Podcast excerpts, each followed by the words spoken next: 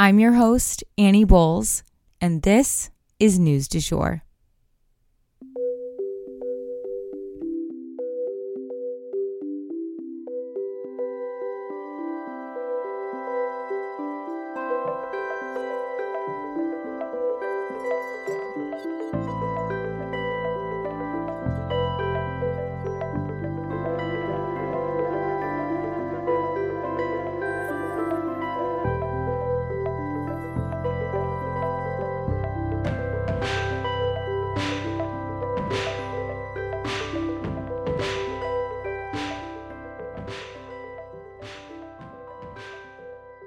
Hey you guys, and welcome back to the News Du Jour, a calmer space to consume the news.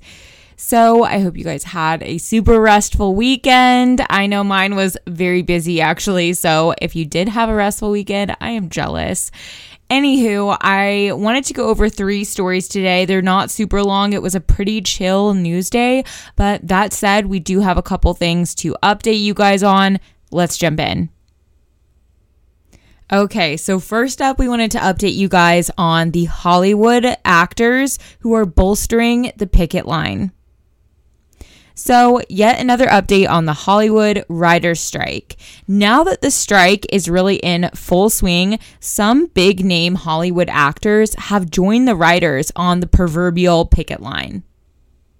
This strike has even interrupted some pretty major events, such as film premieres of major Hollywood movies.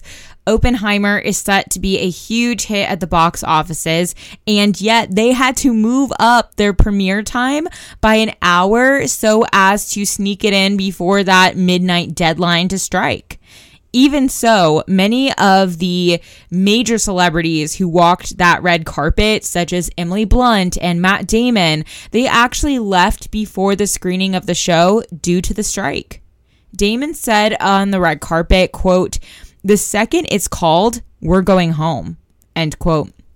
And he really emphasized the meaning behind the strike, that it is now or never and that it's very important and do or die for a lot of people.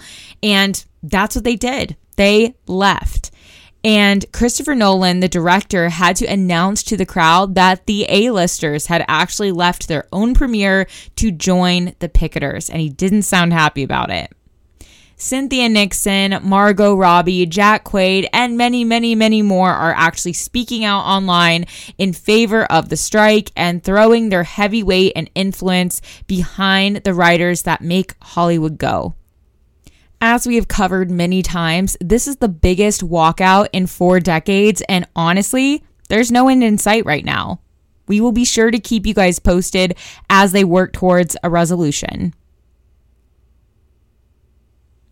Next up, a super PAC manned by Trump made a payment to Melania Trump. So, of course, people are taking a closer look at Trump's financials to do with the political campaign, and they have noticed a mysterious payment made from a super PAC of over one hundred fifty thousand dollars to Melania Trump for a quote-unquote speaking engagement.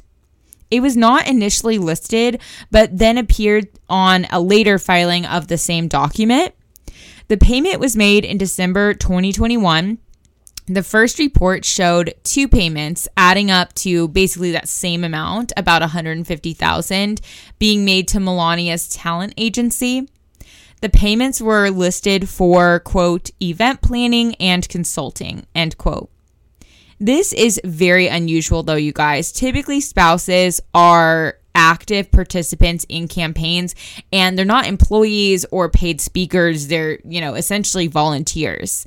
And while this may not be outright illegal, it is for sure sketchy for money to move from a political action committee to said candidate's joint bank account. I'm no campaign finance expert, but that definitely feels sus. On a different note, though, but related to Trump, Jared Kushner was recently questioned on the specifics of whether or not his father-in-law, President Trump, ever privately admitted to him that he had lost the presidential election in twenty twenty.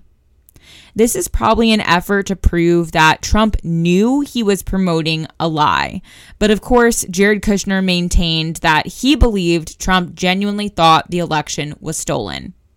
But other people who were close to the president during the days immediately following that election have given statements to the court that contradict that.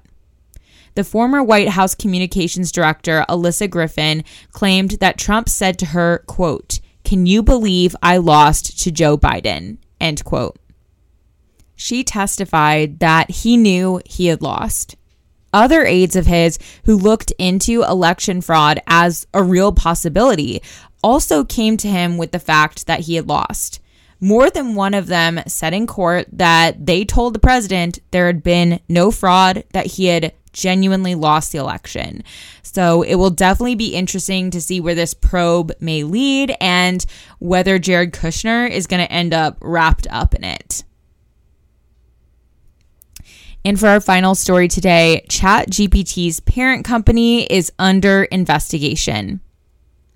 So the F T C has officially opened an investigation into the maker of ChatGPT, a company called OpenAI. They are looking into possible consumer harm that could happen and the ramifications of ChatGPT and the company's other A I projects.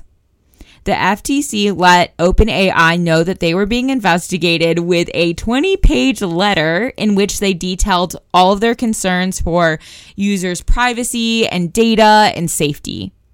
They requested a bunch of different documentation from the company at that time. As we know, many leaders in this space, from Sam Altman himself, the OpenAI founder, and Elon Musk, have come out and saying that they are worried about where this product may lead.